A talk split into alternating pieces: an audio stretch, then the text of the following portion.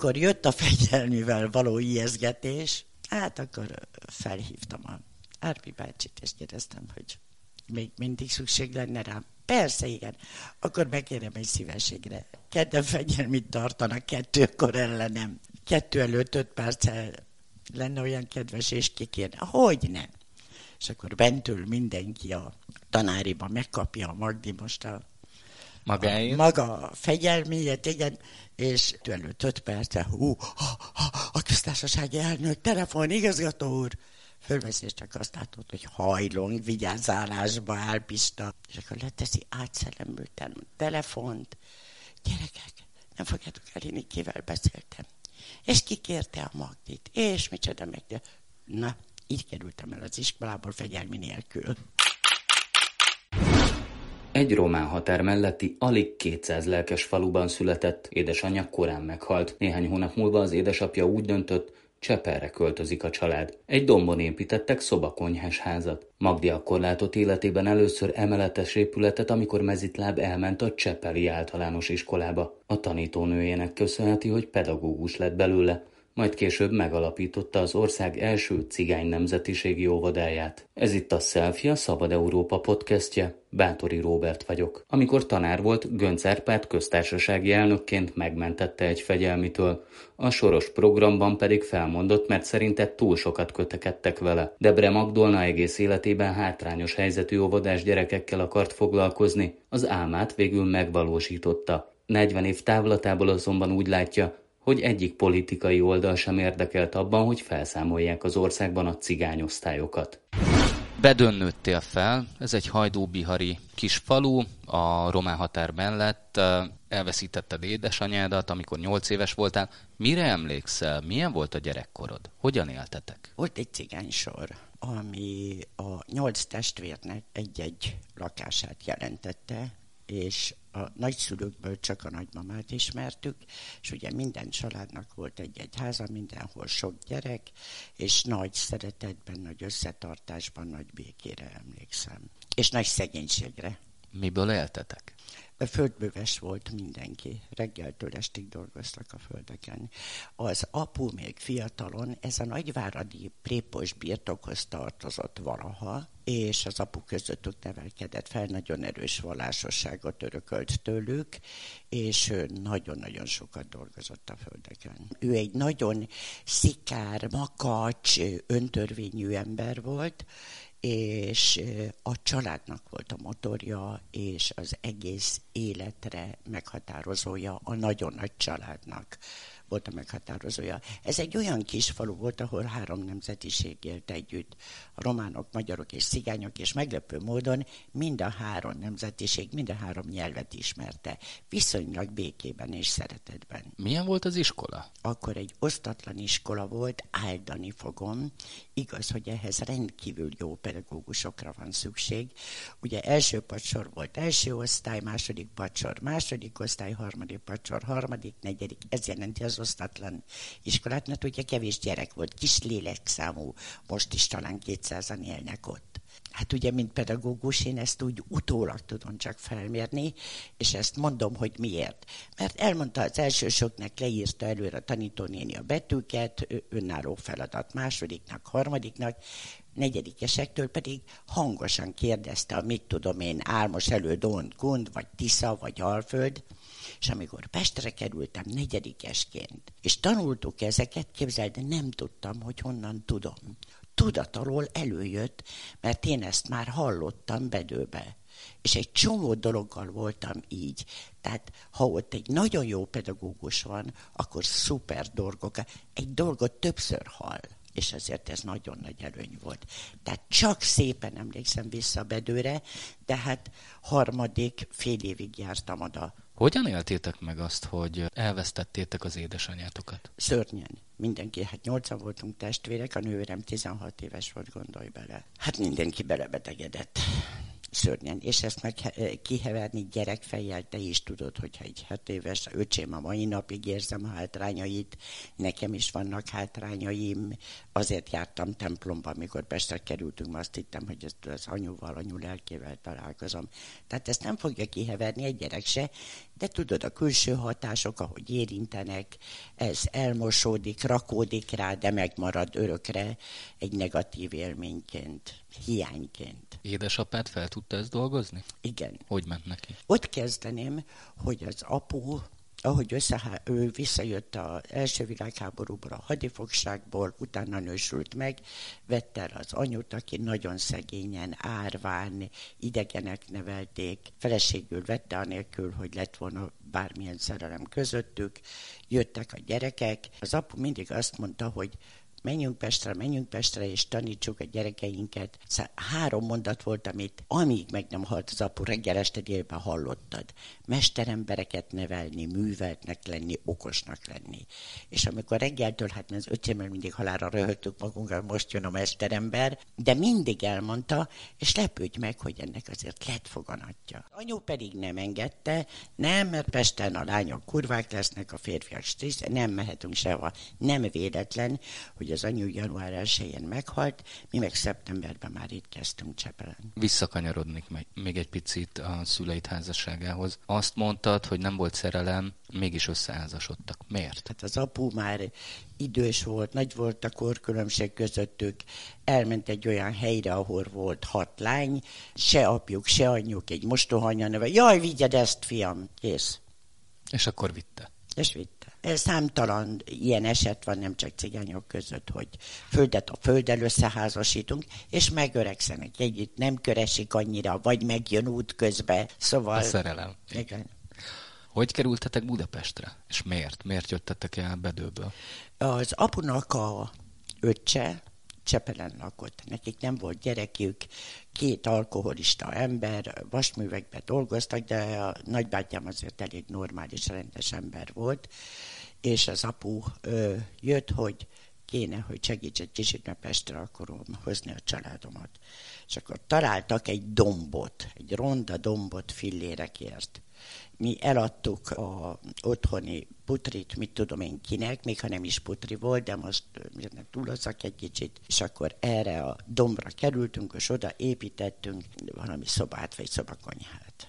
És ahányan voltunk, mindannyian idejött. De az apu eltökélt szándéka volt egész életében, hogy Pestre hozza a fiait, és mesterembereket tanít a fiaiból.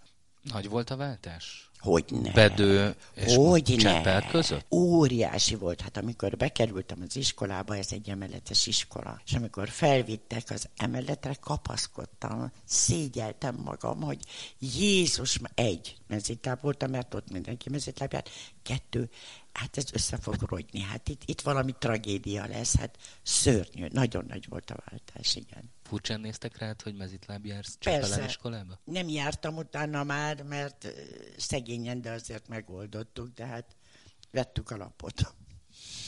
Itt értek az első hatások, hogy te valaha majd pedagógus leszel? Egyetlen hogy jött ez az egész? Mi volt a motiváció? A példaképek. Hát mindig ezek határozzák meg az ember életét, és nekem a legelső tanítónéni, aki jött, ugye ez a Dános Valérné volt, aki megfogta a kezemet, felvitt, és úgy kezelt, mint bárki más, sőt, megfésülte a hajamat, elvitt magához nyaralni, szalagot hozott, érezte, hogy egy kicsit ezzel a gyerekkel többet kell foglalkozni. A szó legnemesebb értelmében vett, igazi pedagógus volt. És ő vitt el magához is nyaralni, és mutatott egy más világot, ugye, aki a várba lakott. Milyen volt ez a más világ számodra? Hú, a mennyország. És furcsa dolog ha azt mondom, hogy ma kényelmesebb körülmények között élek, akkor még furcsább a dolog. Hogy elérted azt a célt, mert ez egy nagyon szép, mit tudom én, háromszobás kényelmes lakás volt, de hát én egy még kényelmesebb kertesházban élek ma. Tehát ha csak ezt nézzük, akkor azt mondom, hogy elvileg sikerült az álmaimat megvalósítani elvileg. Jártak abba az iskolába Csepelen másom a gyerekek is, mindenkivel így foglalkoztak, vagy te kivételes helyzetben voltál? Az osztályban egyedül voltam cigány. Kivételes helyzetben voltam, és ennek a tanítónének nagyon-nagyon sok mindent köszönhettem, mert feltűnően kivételezett velem. Én pedig azzal háláltam meg, hogy úgy tanultam, hogy soha nem voltam olyan jó, de illetve nem is tanultam, hanem csak figyeltem, ittam a szavait, a, a, a mimikáját, a mozdulatait. Aztán az életben nagyon szerencsések közé tartoztam, mert nagyon sok példakép tanár alakult ki. Benned mikor fogalmazódott meg az, hogy esetleg te is ezt a pályát választod? Voltak egyéb kitérők? Soha, egész életemben természetesen nem rögtön tanítóként kezdtem a gazdasági helyzet miatt, de egész életemben nem tanár, nem egyetemi tanár, nem professzor, tanítónéni akartam lenni. És az első élmény ez volt ennek hatására. És mindig így akartam átadni, nem csak oktatni, hanem nevelni. Nekem a nevelés legalább ö, annyit számított százalékos arányban, mint az oktatás. Azt mondtad, hogy financiális okai voltak annak, hogy te kapásból nem lettél tanító. Érettségi után eleve nem mehettem volna, mert hogy a nővérem nevelt fel, sok volt a gyerek utánunk, dolgozni kellett. De gondolkoztam rajta, szerettem volna menni mindenképpen főiskolára, és akkor még nem kellett, talán most sem kell a jó tanulóknak fizetni a továbbtanulásért, de akkor egyszerűen nem volt bátorságom, és elmentem egy két éves kiegészítőre. Az ma az technikus levelet adott, azt hiszem, hogy vállalati statisztikus, vállalati tervező, meg könyvelő. És akkor így elmentem egy irodába dolgozni, és éltem a magam hétköznapi életét, de az álmom azért mindig megmaradt, hogy hú, de jó lenne tanítónéninek lenni. Mikor váltottad ezt valóra? És hogyan? A Milleritbe dolgoztam, ahol egy, mint egy kis család. Ott mindenki mindenkit ismert, mindig a fiatalokkal együtt jártunk, és megismertük az országot, kirándulni, nyaralni, minden közös programunk, klub délutánok, és ott ismertem meg a férjemet is. Azt hiszem, hogy két évi udvarlás után, akkor a férjem talán a, a elsős volt a, a kandón. Összeházasodtunk, és akkor azt beszéltük meg, hogy ő befejezi a főiskolát, villamosmérnök lesz, én addig szülök, és utána én valósíthatom meg a terveimet. Így történt. Na, szóval előre megbeszéltétek, lebizniszeltétek, hogy akkor mi a menet, ki Igen. hogyan. Igen. Aztán jött az önmegvalósítás. Igen. Végül egy iskolában kezdtél el dolgozni, de akkor még nem jutott eszedbe az, hogy neked valamit alapítanod kellene. Miért nem? E, meg sem fordult a fejembe, bevallom őszintén, mert ebben az iskolában is volt éppen elég cigány gyerek, és nagyon sokáig, évekig az volt a gyakorlat, hogy mindenkit egyformán tanítok, és a cigány gyerekek, akiknél láttam a lemaradást, mert tény, hogy volt, és akkor már úgy változott meg a társadalmi eh, élet, hogy sokkal több cigány gyerek jutott egy-egy osztályba. És akkor én ezeket a cigány gyerekeket elkezdtem hazahordani, és őket fejleszteni, és azokat a hiányosságokat pótolni, amit ugye ezt láttam, ezt kaptam én is gyakorlatként a nővéremtől is, ugye aki a legnagyobb példakép az életemben, és elkezdtem hazahordani.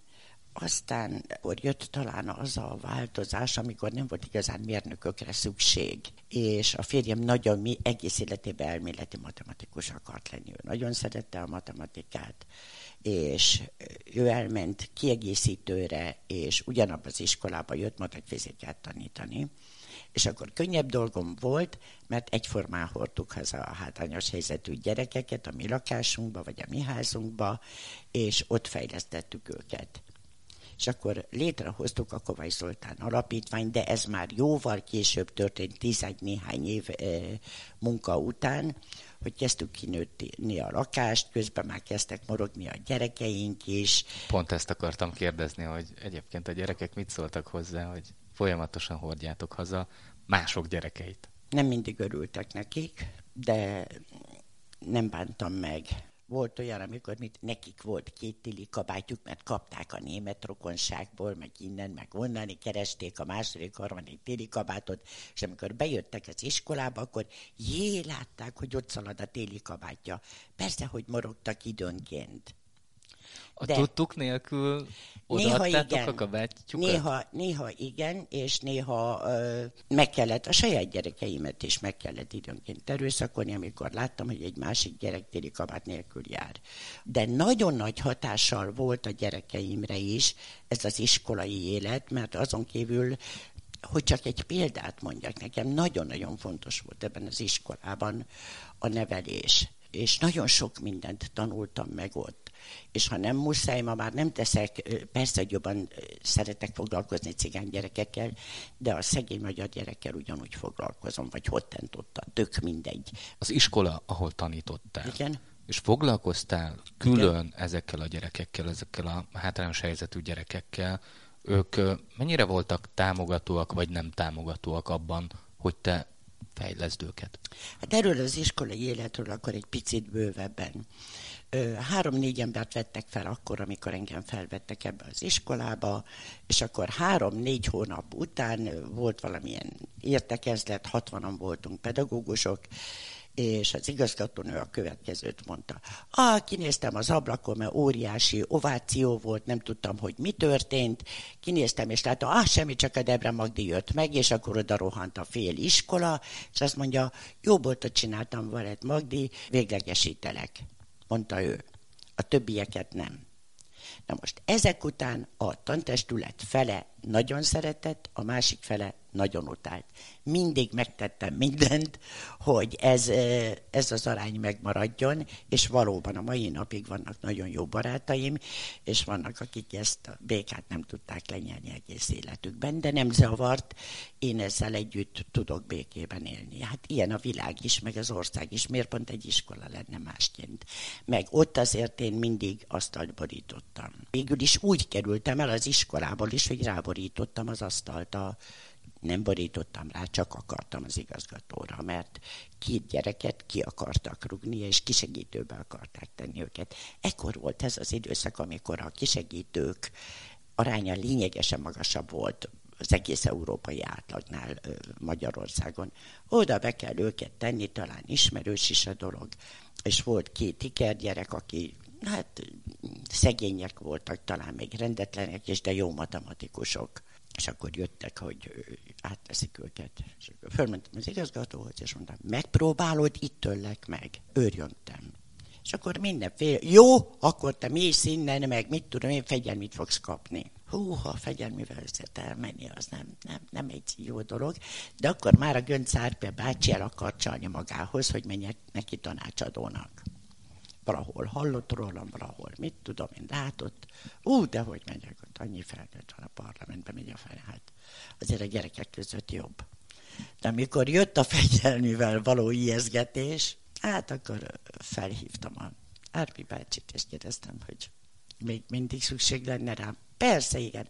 Akkor megkérem egy szívességre. Kedden fegyelmit tartanak kettőkor ellenem. Kettő előtt öt perccel lenne olyan kedves, és kikérne. Hogy nem?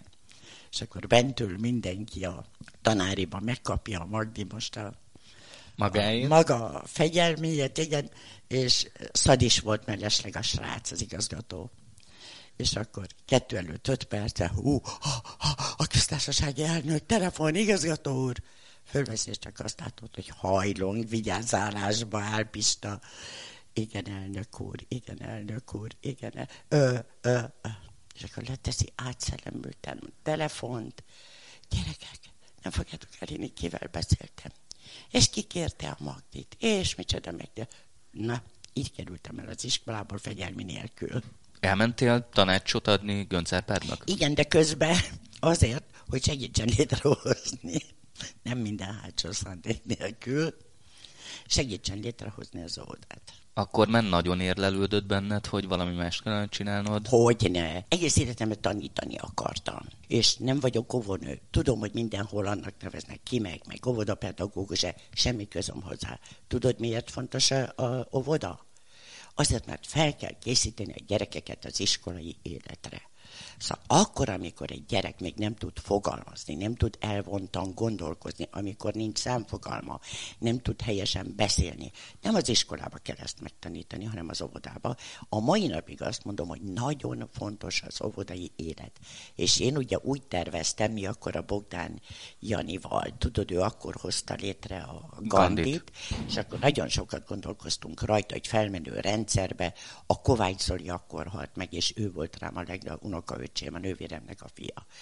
Neki volt még ez az álma, de én akkor sikeres tanítónak éreztem magam, és nem akartam létrehozni cigányintézményt. Mit mondott Gönc Erpel, amikor előálltál neki azzal, hogy te szeretnél egy óvodát alapítani? Jaj, de jó kisfiam, csináld meg! Persze, hát ő Gönc volt. Semmit nem kell mellé tennem. Igen, nem akarták engedni, minden, még az utolsó pillanatban megnyitom, még nem volt meg a kölyárengedély. Uh-huh. Pedig én béreltem a saját pénzemből egy egy nagyon-nagyon csúnya romos épületet, ezt próbáltam intézményé varázsolni, de hát nem voltak nagyon a baloldali önkormányzati vezetés nem igazán örült ennek, csak amikor kijelentettem, tudod, már, már, már ünnepé van, már megnyitás, és mondtam, hogy még nincs kölyárengedélyünk, akkor gyorsan szólt a kölyár igazgatója is, hogy de, de, de, megvan. Ennyi. Nem az óvoda volt itt sem a fontos. Szereztem olyan óvónőket, akik cigányok. Egy csomó olyan ember, aki középfokú végzettsége van, de valahol el kell kezdeni, és azonnal elkezdtem a óvonőképző képzést, tehát a fiatal értelmes cigányokat, akikkel már addig foglalkoztam, meg fejlesztettem, azokat beiskoláztam, és ugye csak cigánypedagógusokkal akartam dolgozni, és a szülők között kiválasztani a, a technikai személyzetet, úgyhogy ez a szó legszorosabb értelmében vett cigányintézmény volt. Göncerpád azt mondta, hogy csináld meg, elkezdtetek rajta gondolkodni, de hogyan csináltátok ezt meg? Milyen pénzből? Hát azt tudtam, hogy óvodaként kell elkezdeni. Az önkormányzattal talán akkor még képviselő is voltam a nagy önkormányzatban két-három évig. Már nem emlékszem rá, de ez valószínű, hogy arra az időre esett. Béreltem a saját pénzemből 30 vagy 50 ezer forint, már nem tudom, ezt az épületet, ahol régen is óvoda volt, ez a papírgyárnak volt az óvodája, csak az enyészet megette időközökben, és mit tudom én, olajkájhával kellett tüzelni, be, be ismered azért a, múlt rendszerben. Jó volt az úgy, ahogy volt, de mi ott délutánonként, esténként próbáltuk helyrehozni, megcsinálni, hogy alkalmas legyen arra, hogy gyerekeket vigyük oda, közben jártam jobbra-balra, mentem, kiabáltam. Lobbiztál? Hát a lobbizás nekem nem ment jól soha, főleg azért, miután egyetlen pártnak a tagja se vagyok, ezért engem mindig kívülállónak találtak mindenhol. Ez nehezen ment, de végül valaki, azt hiszem egy fél év után összehozott a sorossal. És a soros fizette valameddig, ott is én léptem ki a programból. Ösztöndíjat fizetett 30 ezer forintot a pedagógusoknak, és fizette az étkezést meg a rezsit. Tehát egy pár hónapig fizettem a saját pénzemből ezt az egészet. De hát sokszor előfordult, hogy nem kaptunk fizetést. Volt elképzelésem az óvodáról, hogy mit lehetne csinálni, és én tudtam, hogy ez csak az indulás lenne, de ugyanúgy, mint ahogy a gandisok, úgy gondoltam, hogy felmenő rendszerben általános iskolát, de kétféle koncepcióban gondolkoztam, hogy vagy alsó tagozatban nagyon-nagyon felkészítjük a gyerekeket, hogy profik legyenek, és felsőbe mérkőzzenek meg a nem cigány gyerekekkel, vagy pedig menjenek nyolcadikig attól függően szintén nagyon magas szinten, és utána mindenki birkozzon meg a saját tehetsége szerint gimnázium, szakmunka, vagy, vagy bármi más. Ez volt az elképzelésem, és, és ami a legfontosabb, hogy itt mindenki cigány legyen. És mindenki cigány volt? Mindenki. A végén már jöttek olyan szegény magyar gyerekek is, de ehhez nekik látni kellett a szülőknek, hogy itt mennyire szuperek a gyerekek, és hogy mennyire jól bánnak velük, akkor a környékről nem jöhetne az ilyen, gyere, miért ne gyere, mi nem vagyunk rasszisták, gyertek. Minek köszönhető ez a siker szerinted? Én ezt nem tartom sikernek, de lehet, hogy én látom rosszul. Ha belegondolok, emlékszel arra a két gyerekre, akiket mondtam, hogy a suliból ki akarták rugni? Ez a két gyerek ma mérnök, mind a kettő, ö, házasok, jogász a feleség, két gyerek van, és időnként benéznek és meglátogatnak. Legalább tíz olyan diákot tudok neked mondani, akik e, diplomások lettek. Legalább húsz olyat, aki befutott és e, sikeres érettségivel. Szakmunkást kevesebbet, de most úgy fejből tudnék tíz olyan családot mutatni neked, akik úgy jöttek be először az óvodába, hogy nem veszed meg ezt a kis sampont, vagy ezt a kis valami féláron eladom. De megveszem, de akkor itt kell maradnod, és takarítasz meg, ezt csinálsz, meg azt csinálsz. A mai napig a legjobb barátságban vagyunk, négy gyerekes anya, egyetemele csak ki, aki egy put, nem is tudom, sufniba, vagy hogy hívták azt, ahogy lakott.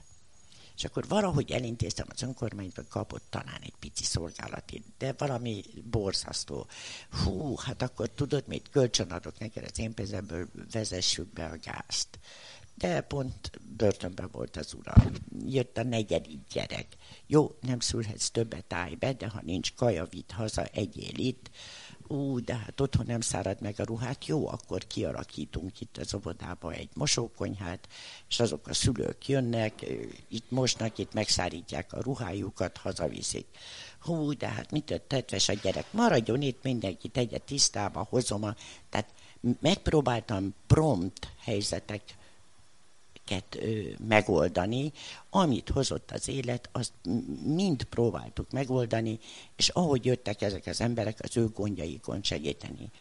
Ma már ez az ember ugye, aki sampont hozott féláron, nagyon kényelmes körülmények között élnek, az egyik lánya fodrász, a másik irodába dolgozik, a harmadik fia kőműves, a negyedik még nem tudom mit csinál, de kényelmesen élnek, nincs napi betevő gondjuk. Most legalább tíz ilyen családot tudnék mutatni.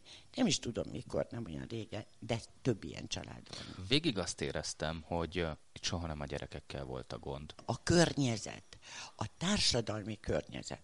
Ha azt mondom, hogy a társadalom, a társadalmat úgy képzeljük el, mint egy piramist, akkor a piramisnak az első két sora az az, hogy lakás, és munka. Ugye ismerjük, csak nem akarok idegen kifejezést használni.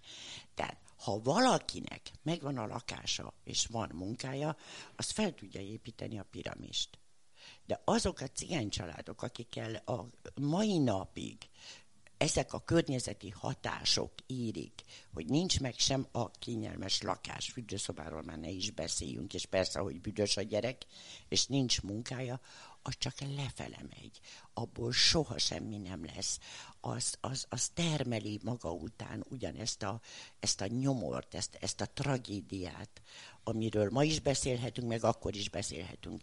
De ha eljuttatod odáig, hogy csak egy szobakonyhát szerzel neki, vagy ő magának, vagy megkapja, mint ahogy azért nagyon sokan a 62-es határozat után emlékszel rá, hogy milyen sokan kaptak panellakásokat, és milyen húzóerővé vált, és akiket te munkához vagy lakáshoz juttattál valamilyen szinten, azokból minden ember lett.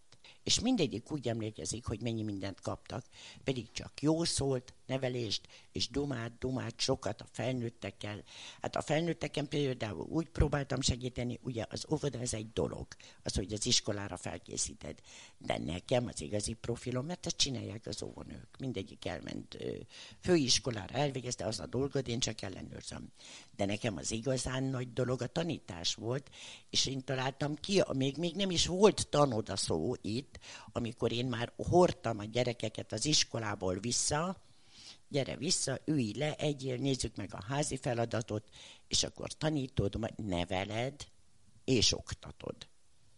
És akkor szép lassan ott ragadt. De volt már később, aki bejött segíteni. Ő jó matematikus, ő jó, ilyen, állj be, segíts, és akkor így boldogultunk. Tehát ez egy közösségfejlesztés volt, amit ma borzasztóan hiányolok.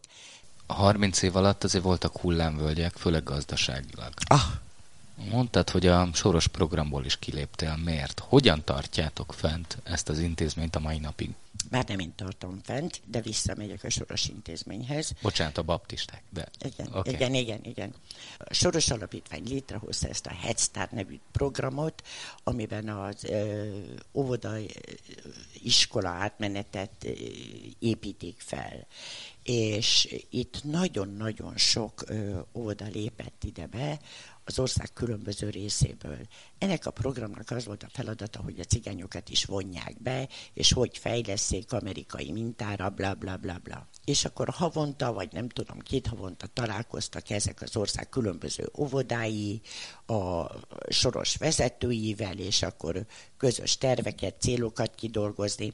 És úgy láttam, hogy mindenhol nem cigány vezetők csinálják, kaptak rá, jó pénzeket kaptak, és mindig volt egy díszcigány közöttük, aki kilógott a sorból, miközben ezt cigányokra találták ki. Tehát a magyar mentalitását nagyon büszke vagyok rá. Tehát, és akkor szép lassan láttam, hogy ezek a cigányok is lemaradtak. Magyarul cigány nélküli volt, szép lassan meg is haltak ezek az intézmények, tiszavirág életű volt. De oda került egy Szabó Zsuzsa nevezetű úrinő, aki kötekedett egyfolytában velem, én pedig azt nem bírom, ha az én céljaimat meg akarják akadályozni, akkor éppen egy ilyen karborobot nevű nagy förmedvényel fűtöttünk, amit ilyen szénporral, ha megtöltesz, az egész két-három napig automatikusan adja. Hát ez már a központi fűtés, de azért nem, nem egy jó dolog volt, és megrendeltünk kétszer ötven mázsa, vagy kétszer száz mázsa ilyen port, és ezt letettük volt külön helyen mindig ellenőriztek, mindig borzasztóan oda volt, és jött ez a Szabó Zsuzsa, és lát két egyforma számlát, ami teljesen egyforma, 50 mázsa, 50 mázsa, vagy 100 mázsa, 100 csak azt nem nézte szerencsétlen, hogy a számlaszám más. És elkezdett kötekedni, hogy ez nem kettő, hanem egy. Hát mondom, a szállítókat menj és ellenőrizd le. Akkor az nem jó, mert ő felméri a légteret, meg nem tudom hány millióért, hogy ennyi nem kell ennek az éppen. Magyarul kötekedett. És az ötödik ö, ilyen kötekedésnél mondom, tudod mit, Zsuzsa, leszartak, szevasz. És kiszálltam. És hogyan oldottátok meg az intézménynek a finanszírozását Hű, szörnyű volt, mert pályázgattunk jobbra-balra. És a, hát a normatíva, azt mindenki tudja, hogy egyre kevesebb lett, egyre kevesebb lett, egyre kevesebb lett. Olyan is volt, amikor munkai központhoz tartoztunk, és a felnőttek onnan kapták, elképzelheted, hogy mennyi pénzért, és a, a megélhetést pedig a rezsi, a, a étkezés, a 100 százalék plusz 27 százalék rezsi költségért kapják a mai napig 30 évig a gyerekek az ebédet a kerülettől. És innen kezdődött aztán nagyon nehezen, de közben az önkormányzat is szép lassan elfogadta, elfogadott bennünket, kezdtek díjazni bennünket. Hány évnyi szem... működés tíz. után? Tehát tíz év után? Igen. Tíz év után csináltunk egy roma programot a Orsos Éva segítségével. 2002-ben egy jobb lakótelepen, egy nagy udvarral, lényegesen jobb kondíciókkal kaptunk egy nagyobb épületet. Hány gyerek fért el ott már? Ott már 60. Ott már a duplája. És itt már ugye ez egy lakótelep, ide még több gyerek jött, és itt már hígultunk rendesen, mert jöttek a magyar gyerekek is, de aki erre rá volt szorulva, bennünket egyáltalán nem zavart.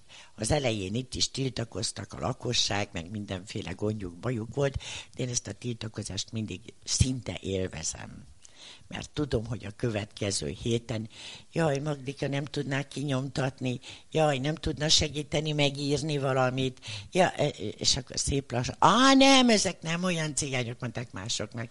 Tehát tudod, minden csoda három napig tart, valahogy így vagyok ezzel az egész fajgyűlölettel is, meg ezzel, a, meg ezzel az állandó faji megkülönböztetéssel is. Hát, csináljátok, engem nem zavar. Megszoktad már? Az az igazság, hogy úgy éltem le az életemet. Jó lehet, hogy mindig vegyesen magyarok között. Általános iskolába, középiskolába, főiskolán, egyetemen, mindig közösen magyarokkal a férjem szintén nem cigány, a gyerekeimet már azt se tudom hova. És én valahogy úgy fogom fel, hogy valóban van fai megkülönböztetés, de van politikai megkülönböztetés, van vallási megkülönböztetés, van nemi megkülönböztetés, hát ez éppen a fai. És a cigányozol, hát leszarlak, hát én meg visszamagyarozok, vagy mit tudom én. Politikai megkülönböztetés nincs, Hát már nincs annál nagyobb szó, hogy fideszes vagy balos. Vagy hát gondolj bele, 50 évvel ezelőtt, vagy 70 évvel ezelőtt azért nem házasodtak, vagy nem adták össze a fiatalokat, mert te református vagy, te meg katolikus mekkora gondot csináltak belőle. Vagy ma milyen nagy gond az, hogy valaki meleget. Milyen ügyet csinálnak belőle. Akkor miért pont ezt fújjam annyira fel? Valaki nagyon rosszul éli meg, van, amikor én is rosszul élem meg, sőt, volt is rá, amikor rosszul éltem meg, tudod mit, meg ma meg már elengedem. Van két lányom, akik több nyelvet beszélnek, diplomások, sikeresek, a házasságnak ugye ez lett a végterméke, talán, talán apám nem forog a sírjába, és ha belegondolok a családban, a nagy családban legalább száz diplomás van. Tehát azt, amit az apu elhintett, hogy tanulni, meg tanulni, meg erkölcs, amit ma én Istennek hívok, mert olyan belső erős tartása volt, hogy azt meg kellett teremteni, és ő nagyon büszke volt rá.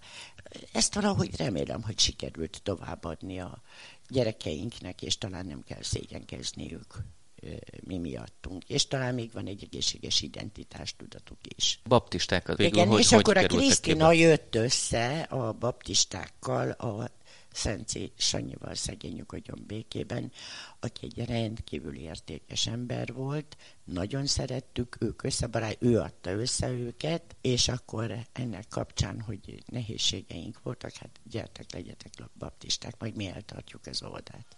És azóta is úgy És van. attól kezdve, szóval mi felajánlottuk régen a katolikusoknak is, meg a, meg a reformátusoknak is. Hát mitek van, nincs semmi vagyonunk, csak adni kéne. Ja, hát akkor nem. Jöttek a baptisták, és azt kérdezték, miben segíthetünk. Azért az elmúlt évek nem teltek el anélkül, hogy a pedagógusok ne mozdultak volna meg, és követelték volna a kormányzattól azt, hogy emeljék a béreket. Mit gondolsz a mai oktatáspolitikai helyzetről? teljesen egyetértek velük, a pedagógusokkal.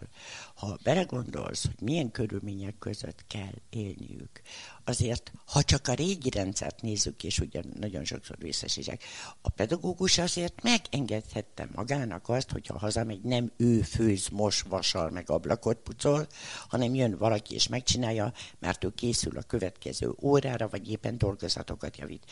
Ma ezt nem engedheti meg magának egy pedagógus. Jó a nemzet napszámosának lenni, de azért ennyire nem amikor egy pedagógus fizetéskor meggondolja, vagy fizetés előtt egy-két nappal, hogy, hogy mit adjon a gyerekének, szóval meg agyon taposott cipőbe, akkor a, a tanítványai jobban öltöznek, mint ő, ez azért nem rang. Mit várhatunk el, mi, mint társadalom, egy ilyen helyzetben, amikor ennyire alul vannak fizetve ezek az emberek, hogy hogyan tanítsanak, hogyan tanítsák a gyerekeinket? Hát sajnos nem várhatunk el. Most mit várhassunk el tőlük? Ez az oktatás színvonalának már egyébként is a rohamos süllyedése. Hát találkoztam tegnap előtt olyan gyerekkel, aki azt hetedikes vagy nyolcadikos, azt mondta, hogy Európát Angliától egy óceán választja el. Hát gondolj bele! De tudnék sok ilyen példát mondani. Szóval ez valahogy tragédia. A cigány gyerekekről meg pláne, hogy kialakultottak országszerte ezek a cigányosztályok, cigány iskolák. Ez valami tragédia, mert azt jelenti, hogy fél analfa, vagy funkcionális analfabétaként megkapják a nyolc általánosról a papírjukat, és kész. Minden tudás nélkül üres fejjel. Tragédia egy országnak tragédia. Volt az elmúlt 30 évben remény arra, hogy megszűnjön a szegregáció? Régen sem. Nem. A baloldal legalább annyira nem akarta megszüntetni, mint a jobb oldal. De, de miért nem? Nem vagyunk Európában. Az európai szellem, szellemiség bennünket még nem ért el, hogy, hogy jó kiművelt embernek lenni, jobb adni, mint kapni, értéket képezni, belül olyan érzésvilág alakuljon ki, amire azt mondod, hogy, hogy én elvárok valamit magamtól. Sokan azt mondják, hogy Isten, sokan azt mondják, hogy erkölcs, sokan bármit mondanak. Ha ez belülről valahogy kifeje, de ehhez oktatás, ehhez oktatás, nevelés kell, hogy az emberbe belülről ez a vágy. Ez az, ez az óriási vágy, ez az óriási akarat kialakuljon, hogy én európai akarok lenni a szó legnemesebb értelmében. Hogy adni magamból, hogy szebb legyen körülöttem a világ, és ez a halmaz körülöttem mindig nagyobb legyen. Először csak bennem alakuljon ki, utána a családomba, utána a városomba, utána az országomban. Tehát ezt valahogy kialakítani, de ez mindig is a pedagógusoknak, a környezetnek a hatása kellett volna, hogy legyen, meg a közösségi kellett volna, hogy legyen. De akkor, amikor látjuk, hogy tele van csikkel az országunk, akkor, amikor látjuk, hogy, hogy éheznek emberek, és elmegyünk mellette simán, akkor, akkor nem tudom, hogy hol kellene kezdeni. Ez volt a selfie itt a Szabad Európán. Bátori Robertet hallották. Nagyon köszönöm a figyelmüket.